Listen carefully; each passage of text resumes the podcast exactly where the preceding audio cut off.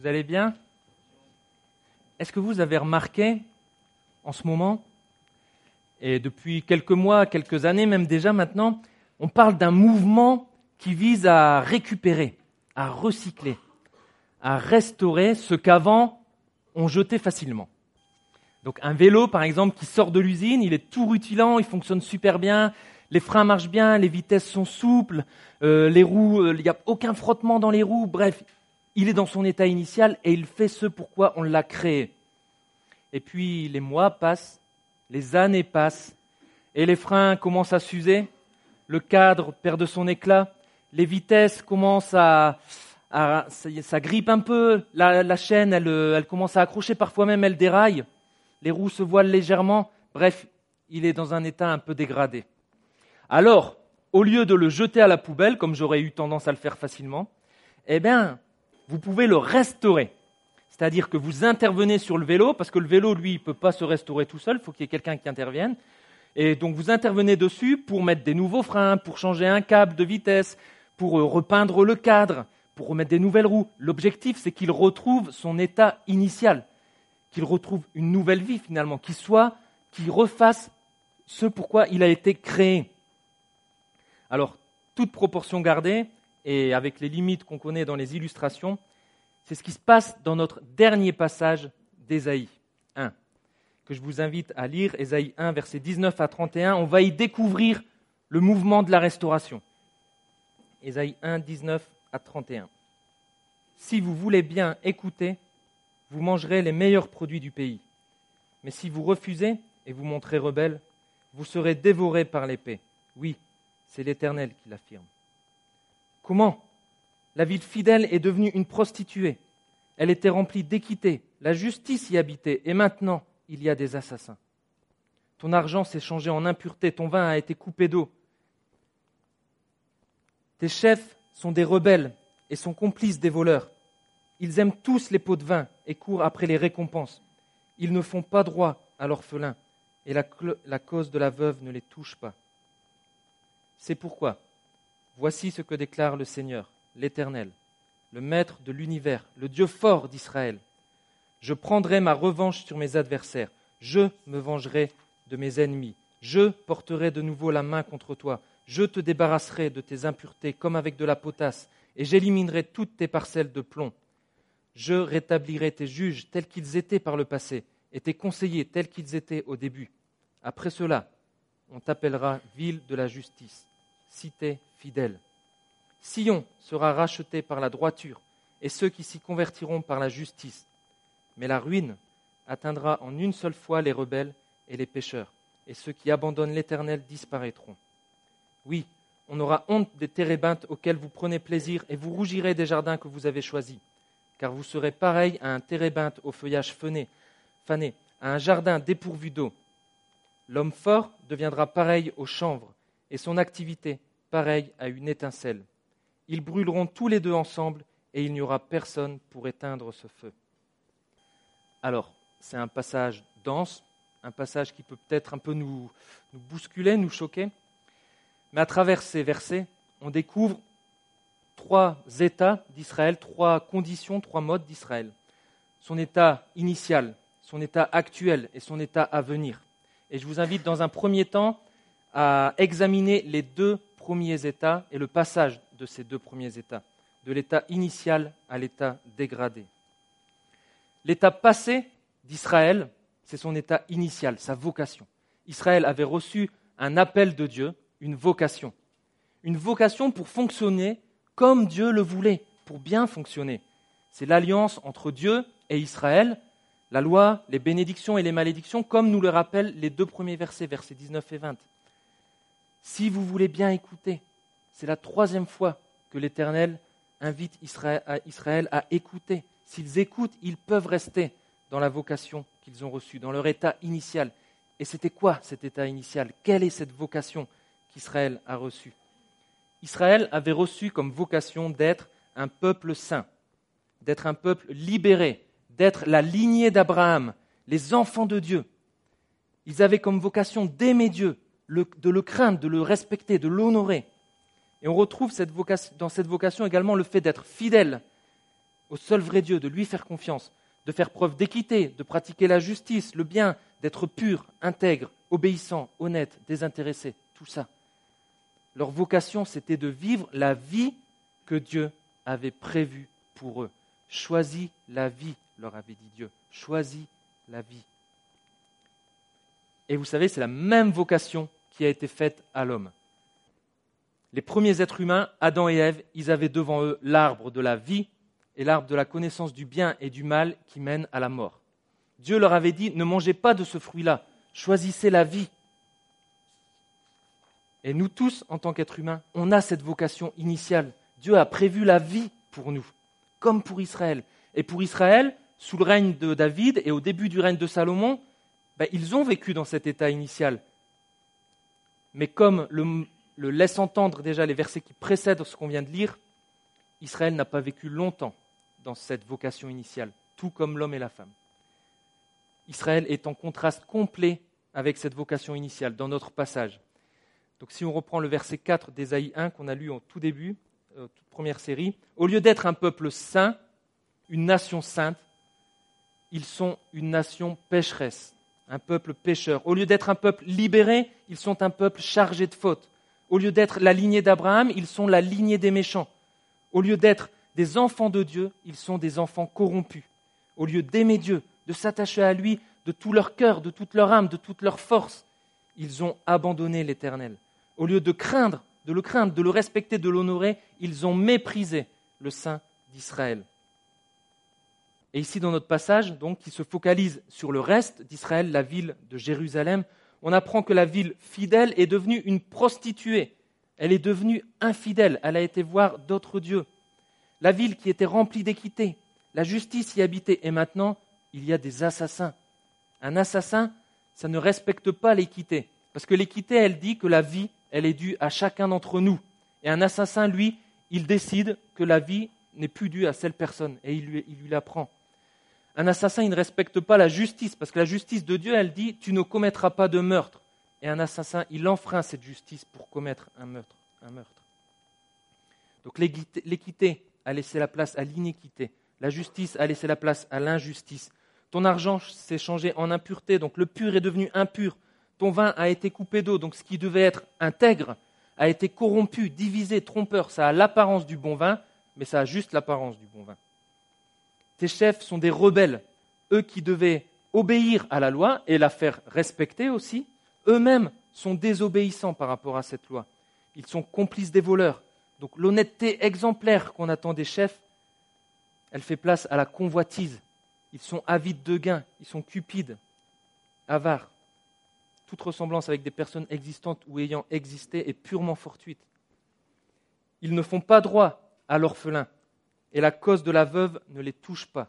Ils ne font pas le bien que Dieu leur a demandé d'apprendre à faire. Ils sont en plein dans le mal. Israël avait une vocation, une belle vocation. Et pendant un moment, le passé d'Israël était plutôt glorieux. Mais rapidement, Israël est passé en mode dégradé. Et son présent, il est triste, déplorable, désastreux. Israël avait une vocation, mais Israël a complètement raté cette vocation. Et nous, en tant qu'êtres humains, quand vous examinez ça, vous vous situez où? Où, pensez-vous que nous, sommes? Qu'est-ce que vous, aujourd'hui, vous vivez vous-même? Ou qu'est-ce que vous rencontrez le plus? L'être humain, il avait une vocation, une belle vocation, mais nous l'avons complètement raté nous vivons en mode dégradé. Israël, il était, était, dans une alliance avec Dieu. Ils avaient donc des comptes à rendre à Dieu, qui les a choisis pour être son peuple et le représenter sur la terre. Mais Israël a péché contre Dieu et a complètement raté sa vocation. Alors, les termes de l'alliance le, prévoient, Israël va être jugé. L'état dégradé nécessite une intervention, un jugement. C'est inéluctable. C'est pourquoi. Voici ce que déclare le Seigneur, l'Éternel, le Maître de l'univers, le Dieu fort d'Israël. Dans ce verset, il y a là toute l'autorité Il n'y a personne qui soit au-dessus de Dieu. Il est celui qui est depuis toute éternité, il est le Maître de l'univers, le Créateur de chacun d'entre nous, le Créateur de tous les êtres humains, le Créateur du peuple d'Israël. Il est le Dieu fort d'Israël, le seul Dieu capable d'agir pour Israël, Rien à voir avec tous ces faux dieux de pacotille qu'Israël adorait et qui ne pouvaient rien faire pour eux. Il est le seul qui ait autorité pour intervenir sur Israël, sur les êtres humains. Il est le seul à qui appartient le jugement. Mais aussi, ce c'est pourquoi il nous dit qu'il va intervenir parce qu'il est tout ça.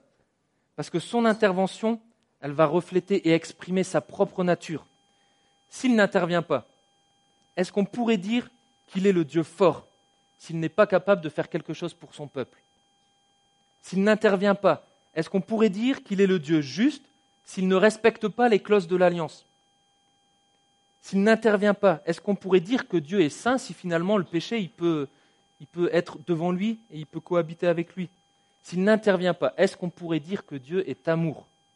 Est-ce qu'on pourrait dire que Dieu aime son enfant Israël s'il le laisse continuer de se dégrader, de continuer de partir à la dérive, d'aller droit à sa perte, à la ruine, à la mort? Alors pour toutes ces raisons, l'Éternel va intervenir. En personne. Mais son intervention, elle va nous révéler quelque chose d'encore plus grand. Parce que l'Éternel, il intervient pour un but bien précis, que je vous invite à découvrir en lisant la suite du verset 24. Je prendrai ma revanche sur mes adversaires. Je me vengerai de mes ennemis. Les adversaires, les ennemis de Dieu ici, c'est son peuple. Alors, y compris les chefs, hein, en tant qu'infidèles et que rebelles. Alors ça peut, ça peut choquer. Est-ce que Dieu peut se venger? Est-ce que Dieu prend sa revanche? Ça veut dire quoi? On entend parfois dans la bouche des, euh, des croyants et des non-croyants, mais, mais pourquoi tu fais ça? Pourquoi tu agis comme ça? Bah, On ne comprend pas. En fait, ici, il faut comprendre que Dieu juge. Et il applique le jugement en donnant une juste rétribution. C'est-à-dire qu'il applique correctement la loi. Il ne va pas juger plus sévèrement que ce qu'il ne faut, ni trop peu. C'est ce qu'on attend tous d'un juge, non? Qu'il soit juste. Ça nous choquerait tous si, euh, si un juge, aujourd'hui, condamnait quelqu'un à la prison à perpétuité parce qu'il a volé des bonbons, et qu'au contraire, il condamne un criminel à devoir copier cent fois Je ne tuerai plus. On serait tous choqués. Et ça serait aussi choquant que Dieu ne juge pas comme il faut. Et ce qui serait encore plus choquant, c'est qu'il ne juge même pas du tout. Et quand vous lisez l'Ancien Testament, en fait, on ne s'étonne pas que Dieu juge justement. On s'étonne par contre qu'il ne juge pas plus vite parfois. On lit dans l'Ancien Testament des phrases comme Pourquoi la voix des méchants mène au succès? Et pourquoi toi tu ne fais rien? Et ça, c'est nous aussi, ça on le dit aussi. Pourquoi est-ce que tu ne juges pas tous ces terroristes? Ça, c'est le contraste humain. On est capable de dire pourquoi tu agis comme ça, et puis pourquoi tu fais pas ça? Et ça nous montre qu'en fait, il y a, un, problème dans, notre façon de penser. Il y a une réelle différence entre le jugement tel qu'il est pensé dans la Bible et le jugement tel que nous, on le voit aujourd'hui dans notre époque occidentale moderne.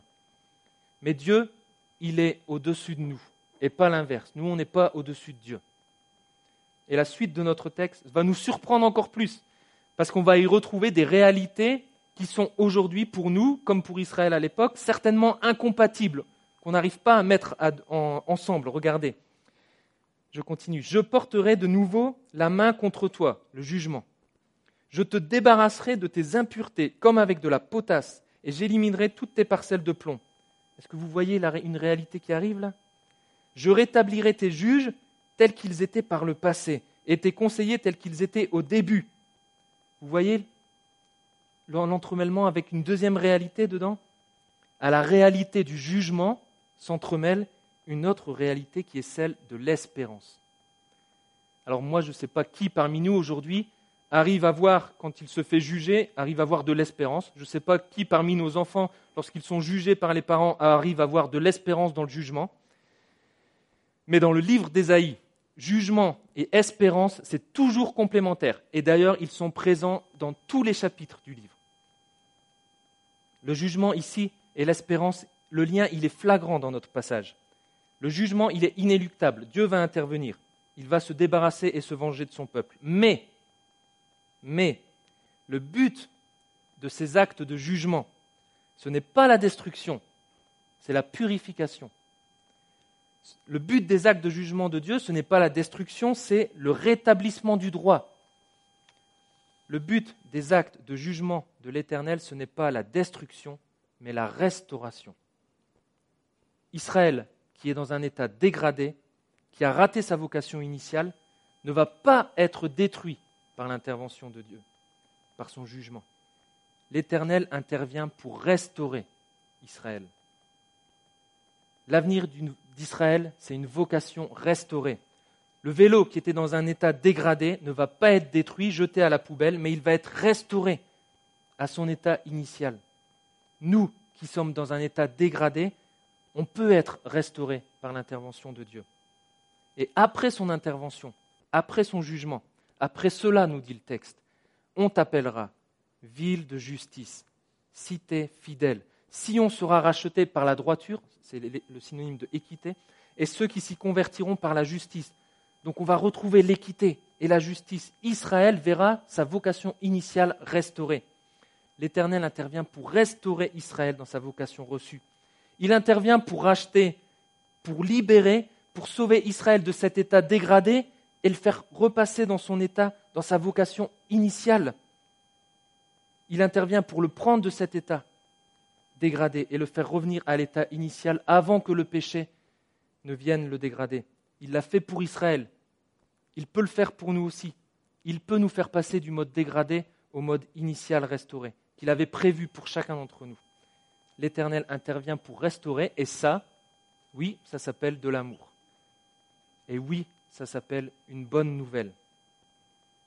Et cette bonne nouvelle, cette restauration, elle est possible uniquement par l'intervention de l'Éternel lui-même. C'est ce que nous montre l'insistance des jeux, enfin des jeux JE. C'est l'Éternel qui est salut, pas l'homme. L'Éternel intervient pour restaurer, pas l'homme. Ça, c'est la bonne nouvelle. Mais s'il y a une bonne nouvelle, c'est qu'il y a aussi une mauvaise nouvelle. Le verset 27 nous dit que la justice de Dieu garantira le salut, la restauration de tous ceux qui se convertiront donc c'est-à-dire, y compris parmi nous, ceux qui reviennent à Dieu de la manière qui lui plaît, avec un cœur repentant et en, se confiant en l'Éternel, qui lui seul peut agir pour eux. Ceux-là seront restaurés.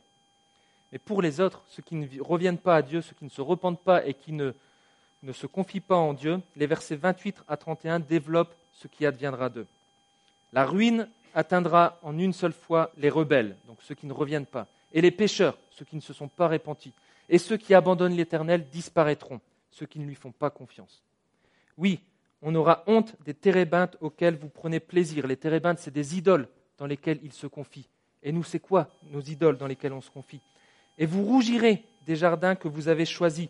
Ils choisissaient des jardins pour adorer ces idoles. Car vous serez pareil à un térébinthe au feuillage fané, à un jardin dépourvu d'eau, c'est-à-dire qu'ils seront comme leurs idoles, sans vie, morts puisqu'ils ne seront pas reconnectés à la source de la vie. L'homme fort, la force humaine, l'organisation humaine, celle dans laquelle on est tenté de se confier facilement. L'homme fort deviendra pareil au chanvre, donc précaire, facilement inflammable. Et son activité pareille à une étincelle. Ils brûleront tous les deux ensemble et il n'y aura personne pour éteindre ce feu. L'habileté même de l'homme peut être sa ruine l'étincelle qui fait éclater un incendie qui ne s'éteint jamais. Voilà le contraste de la bonne nouvelle, la mauvaise nouvelle. Alors dans son histoire, Israël a effectivement été jugé, ils ont été déportés et exilés à Babylone, mais avec l'espérance qu'un reste fidèle, qu'un reste purifié revienne un jour dans Jérusalem pour en faire la cité fidèle, la ville de justice. Mais quand vous lisez Ésaïe, vous verrez que ce retour d'exil ne suffira pas à produire ce reste purifié, ce peuple saint qui vit dans la vocation initiale restaurée. Alors, un autre serviteur arrive dans Ésaïe, un serviteur qui établira la justice pour les nations, Ésaïe 42, un serviteur qui sera l'alliance du peuple, un serviteur qui ne sera pas rebelle et corrompu, mais obéissant et pur de cœur, un serviteur qui ne se préoccupera, préoccupera pas de lui-même, mais qui va renoncer à lui-même pour le bien des autres. Et il sera au fond le seul Israélite digne de ce nom, le seul Israélite qui sera resté dans la vocation initiale d'Israël, mais qui est aussi de tout être humain, parce qu'il va rester fidèle à l'Éternel. Et toute l'espérance du peuple, toute l'espérance des hommes de toutes les nations se réduit à cet individu unique. Ce serviteur va recevoir le jugement de l'Éternel.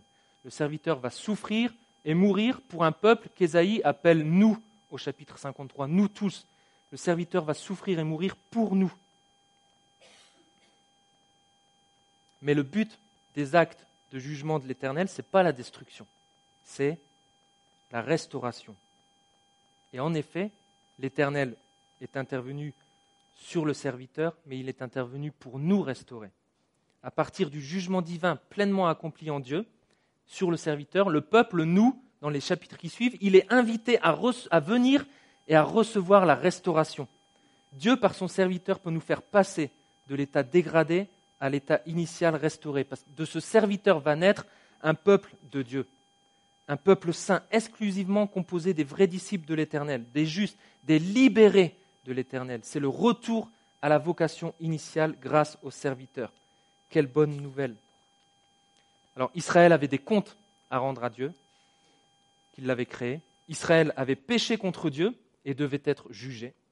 Mais à travers le serviteur, Dieu a fait le nécessaire pour pour les restaurer. Et ils peuvent bénéficier de cette restauration par la repentance et la foi placée dans le serviteur, le seul par qui ils peuvent être restaurés. Et ce que je viens de dire, ça s'appelle l'évangile. La bonne nouvelle qui est dans la Bible, elle se résume à ça. On peut la définir de cette manière. En nous montrant que l'Éternel intervient pour nous restaurer, pour restaurer Israël, Ésaïe 1 s'ouvre sur une définition de l'Évangile. Et cette bonne nouvelle, elle est pour nous tous, pour tous les hommes de toutes les nations, de tous les temps dans Ésaïe. L'Éternel est intervenu pour nous restaurer. Nous aussi, on avait des comptes à rendre au Dieu qui nous a créés. Nous aussi, on a péché contre ce Dieu et nous serons jugés. Mais en Jésus-Christ, le serviteur, Dieu a fait le nécessaire pour nous sauver. Et nous pouvons bénéficier de ce salut par la repentance du péché et la foi en Jésus-Christ. Ça, c'est une définition de l'Évangile qu'on peut essayer de retenir. Il l'a fait pour Israël, il l'a fait pour nous. Dieu a fait le nécessaire en Jésus-Christ pour nous restaurer de l'état dégradé à l'état initial. Et ça, il l'a fait grâce à la mort du serviteur, grâce à Jésus-Christ qui est aussi ressuscité. Et qu'est-ce que ça change, ça, une fois qu'on vit dans cet état restauré? Comment on vit dans cet état restauré? C'est ce que je vous propose d'aborder dans la dernière partie. Mais je vais d'abord commencer par répondre peut-être à la question de celles et ceux qui se disent Bon, c'est bien joli tout ça. L'Éternel est intervenu pour restaurer Israël, il peut restaurer les hommes, ok, mais moi, personnellement, euh, je n'ai pas l'impression que ma vie soit en mode dégradé. Ma vie actuelle, elle me convient très bien comme ça. Elle me convient très bien comme ça. Peut-être que parmi nous, il y en a qui se disent ça. Donc je vous invite à réfléchir, à y réfléchir. Et nous tous, on peut y réfléchir. Réfléchissons quelques minutes à notre vie. Et pour y réfléchir, je vous lis une citation d'un penseur contemporain qui s'appelle Pierre Rabhi. Alors il n'est pas chrétien à ma connaissance, mais voici ce qu'il dit. Cette société n'apporte pas vraiment un bonheur d'exister, au point que la question sera, existe-t-il une vie avant la mort? Ça ne s'appelle pas vivre ce que nous vivons actuellement. Alors, M. Rabbi et de nombreuses autres personnes, peut-être parmi nous aussi, se rendent compte qu'il y a un truc qui cloche dans la vie qu'on vit, dans la vie que nous propose la société. On nous dit que vivre, c'est courir après l'argent, courir après le pouvoir, pouvoir acheter sans compter, pouvoir consommer au gré de nos envies. On nous dit que vivre, c'est courir après nos envies pour les satisfaire, courir après les conquêtes d'un soir. On nous dit que vivre, c'est se soucier de son confort sans se soucier de celui qui est dehors, comme à l'époque d'Israël. On nous dit que vivre, c'est produire toujours plus, sans se soucier des conséquences, par exemple, sur la planète. Je vous pose la question, est-ce donc ça, la vie? Est-ce ça pour vous, vivre? Est-ce tout ce qu'on compte faire de notre passage sur la Terre? Et s'il nous arrive un problème, s'il vous arrive un problème, et que tout ça disparaît, qu'est-ce qui vous reste? Est-ce que vous vivez encore? Est-ce que la vie se trouve dans les possessions matérielles, dans toutes nos quêtes? Quand on meurt, ça va où tout ça? Peut-être que vous n'êtes pas attaché aux choses matérielles, à la carrière, etc. Mais peut-être que vous aspirez à plus de justice, à une bonne justice. Peut-être que vous aspirez à l'équité, à l'intégrité, à ce que nos chefs soient des exemples, mettent en place une société où il fait bon vivre, où l'on vit comme on devrait vivre. Et puis on apprend que eux aussi, nos chefs, comme nous, sont des êtres corrompus qui courent après les récompenses. Et puis on apprend, comme en Israël, qu'il y a des assassins, que l'injustice et l'iniquité sont présentes autour de nous. Et puis on entend des bruits de guerre partout. Est-ce donc ça la vie? Depuis des années que l'être humain est sur Terre, on n'a pas réussi à faire mieux que ça et on est toujours dans le même état qu'Israël? Est-ce que vous ne voulez poser pas ces questions de temps en temps? Au fond de nous, quelle est la chose qui nous fait dire de temps en temps, ça ne s'appelle pas vivre ce que je vis actuellement Est-ce qu'on n'a pas besoin d'être restauré? Notre société, elle cherche par plusieurs moyens, à travers la politique, les associations, les médias, les écoles, à nous faire vivre une bonne vie. Et c'est bien. À nous restaurer dans l'état de vie initial, parce qu'on se rend compte qu'il y a un truc qui cloche.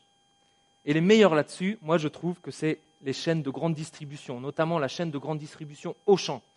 Je ne sais pas si vous avez déjà examiné les slogans d'Auchan, mais ils sont tous centrés sur la vie. La vie au champ, tout pour la vie. La vie au champ, elle a quelque chose de plus. Changeons la vie pour l'an 2000. Au champ, la vie, la vraie. La vie au champ, elle change la vie. Et depuis 2015, le slogan c'est Et vous, la vie, vous l'aimez comment? Ils ont compris. La vie, c'est important. Il y a un truc qui cloche. Mais ce n'est pas la grande distribution qui va restaurer notre vie. Enfin, elle va nous restaurer physiquement. Et ce n'est pas la société non plus qui va restaurer notre vie dans l'état initial. Le seul qui peut nous restaurer, qui peut vous restaurer dans la vie initiale, dans l'état de vie initial, c'est Dieu grâce à Jésus. Et c'est ce que nous dit Ésaïe. Votre état dégradé nécessite un jugement, mais le jugement est tombé sur Jésus. Et grâce à lui, vous pouvez être restauré. Alors cette vie initiale que Dieu a prévue pour vous, elle ne vous donne pas envie? Si vous voulez aller plus loin dans cette démarche peut-être de restauration, bah, je vous invite à venir me voir à la fin ou à venir voir des responsables de l'Église et puis on pourra discuter avec vous. Personnellement, moi je vis dans cette vie restaurée grâce à Jésus. Et je peux affirmer que Dieu m'apporte un vrai bonheur d'exister, même au sein de cette société, même dans les moments qui sont parfois les plus durs dans ma vie, même si je ne touche pas 8000 euros par mois, je peux affirmer que j'ai une vie avant la mort. Je peux même affirmer que j'aurai une vie après la mort avec mon Dieu. Et je peux affirmer que ce que je vis actuellement avec Dieu, ça s'appelle vivre. Et cela, c'est possible parce que l'Éternel est intervenu pour me restaurer. Et il peut intervenir pour vous restaurer également. Si vous voulez aller plus loin, venez nous voir. Et alors, pour nous qui vivons dans cette vie restaurée, qu'est-ce que ça change? Qu'est-ce que ça devrait changer? L'Éternel, il est intervenu pour restaurer Israël. Et ce qu'on découvre en filigrane dans notre texte, et de manière beaucoup plus visible dans tout Ésaïe, c'est qu'il est intervenu pour manifester sa gloire, pour que sa gloire soit manifeste, pour que sa gloire soit célébrée. Donc je vous laisse quatre pistes qui nous invitent à glorifier Dieu. Premièrement, glorifions Dieu pour sa restauration. Dieu est intervenu pour établir le peuple d'Israël. Et quand on voit l'état du peuple d'Israël avant, dans le mode dégradé, où c'était la ruine, ils ne pouvaient même pas manger les fruits du pays, eh ben on peut être qu'heureux et content de retrouver ensuite un pays dans lequel on peut manger de nouveau les meilleurs fruits. Et nous, c'est pareil. Quand on voit l'état dans lequel on était, on ne peut être qu'heureux et content de voir l'état maintenant dans lequel Dieu nous a restaurés. Est-ce que je suis toujours joyeux d'avoir été restauré par Dieu? Est-ce que j'en suis toujours reconnaissant? Est-ce que j'ai toujours la joie du salut? l'Éternel est intervenu pour nous restaurer. Glorifions-le. Deuxième piste, glorifions-le pour sa souveraineté. Parce que son intervention dans l'histoire d'Israël, elle nous prouve que Dieu n'est pas à l'extérieur de notre monde. Il n'y est pas indifférent. Vous vous rendez compte, c'est quand même Dieu lui-même qui est intervenu. Il l'a fait à travers des nations, à travers des gouvernements, des gouvernants, mais c'était tout sous son contrôle. Dieu contrôle l'histoire. Et s'il a, contrôlé l'histoire en moins 700 avant Jésus-Christ, il contrôle encore aujourd'hui l'histoire en 2017 après Jésus-Christ. Et s'il contrôle l'histoire, il contrôle aussi chaque élément de notre vie. Il n'est pas indifférent à ce que je vis, à ma vie, à toute notre histoire actuelle. L'Éternel est souverain et il est intervenu pour restaurer. Glorifions-le. Troisième piste, glorifions Dieu à travers notre vie.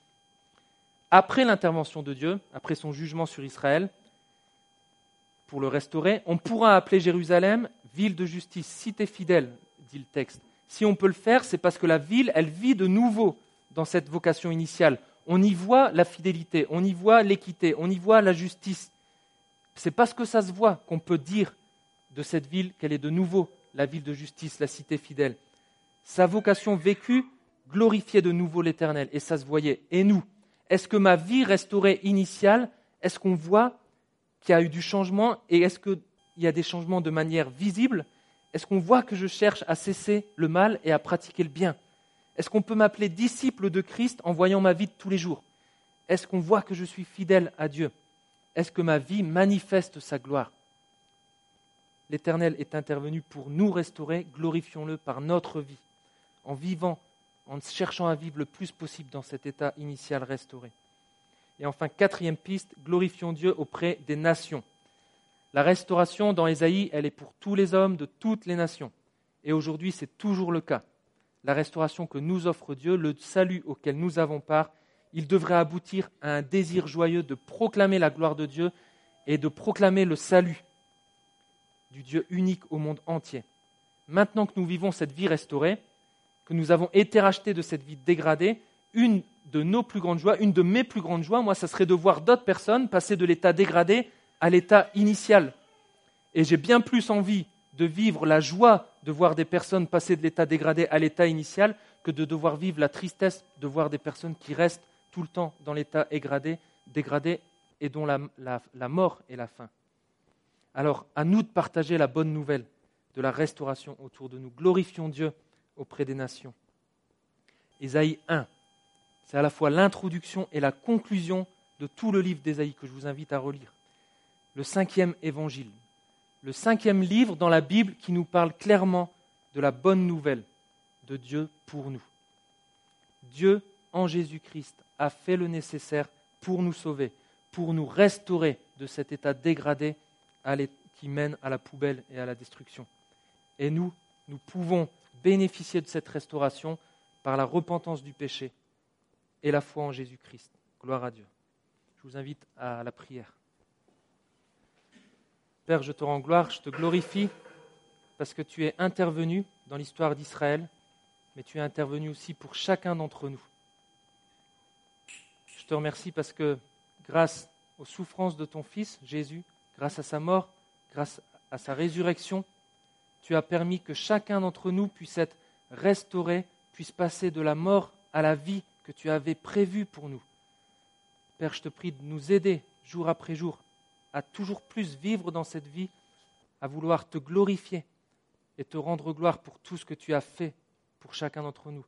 Père, je te prie aussi que tu puisses te révéler à celles et ceux qui peut-être sont encore dans l'état dégradé et qui se posent des questions que tu puisses intervenir et leur montrer que ta restauration, elle est belle et elle mène à la vie. Amen. Une dernière chose avant de partir. Dans les semaines ou les mois à venir, avant de jeter votre vélo, pensez, ou tout autre objet, pensez à la restauration.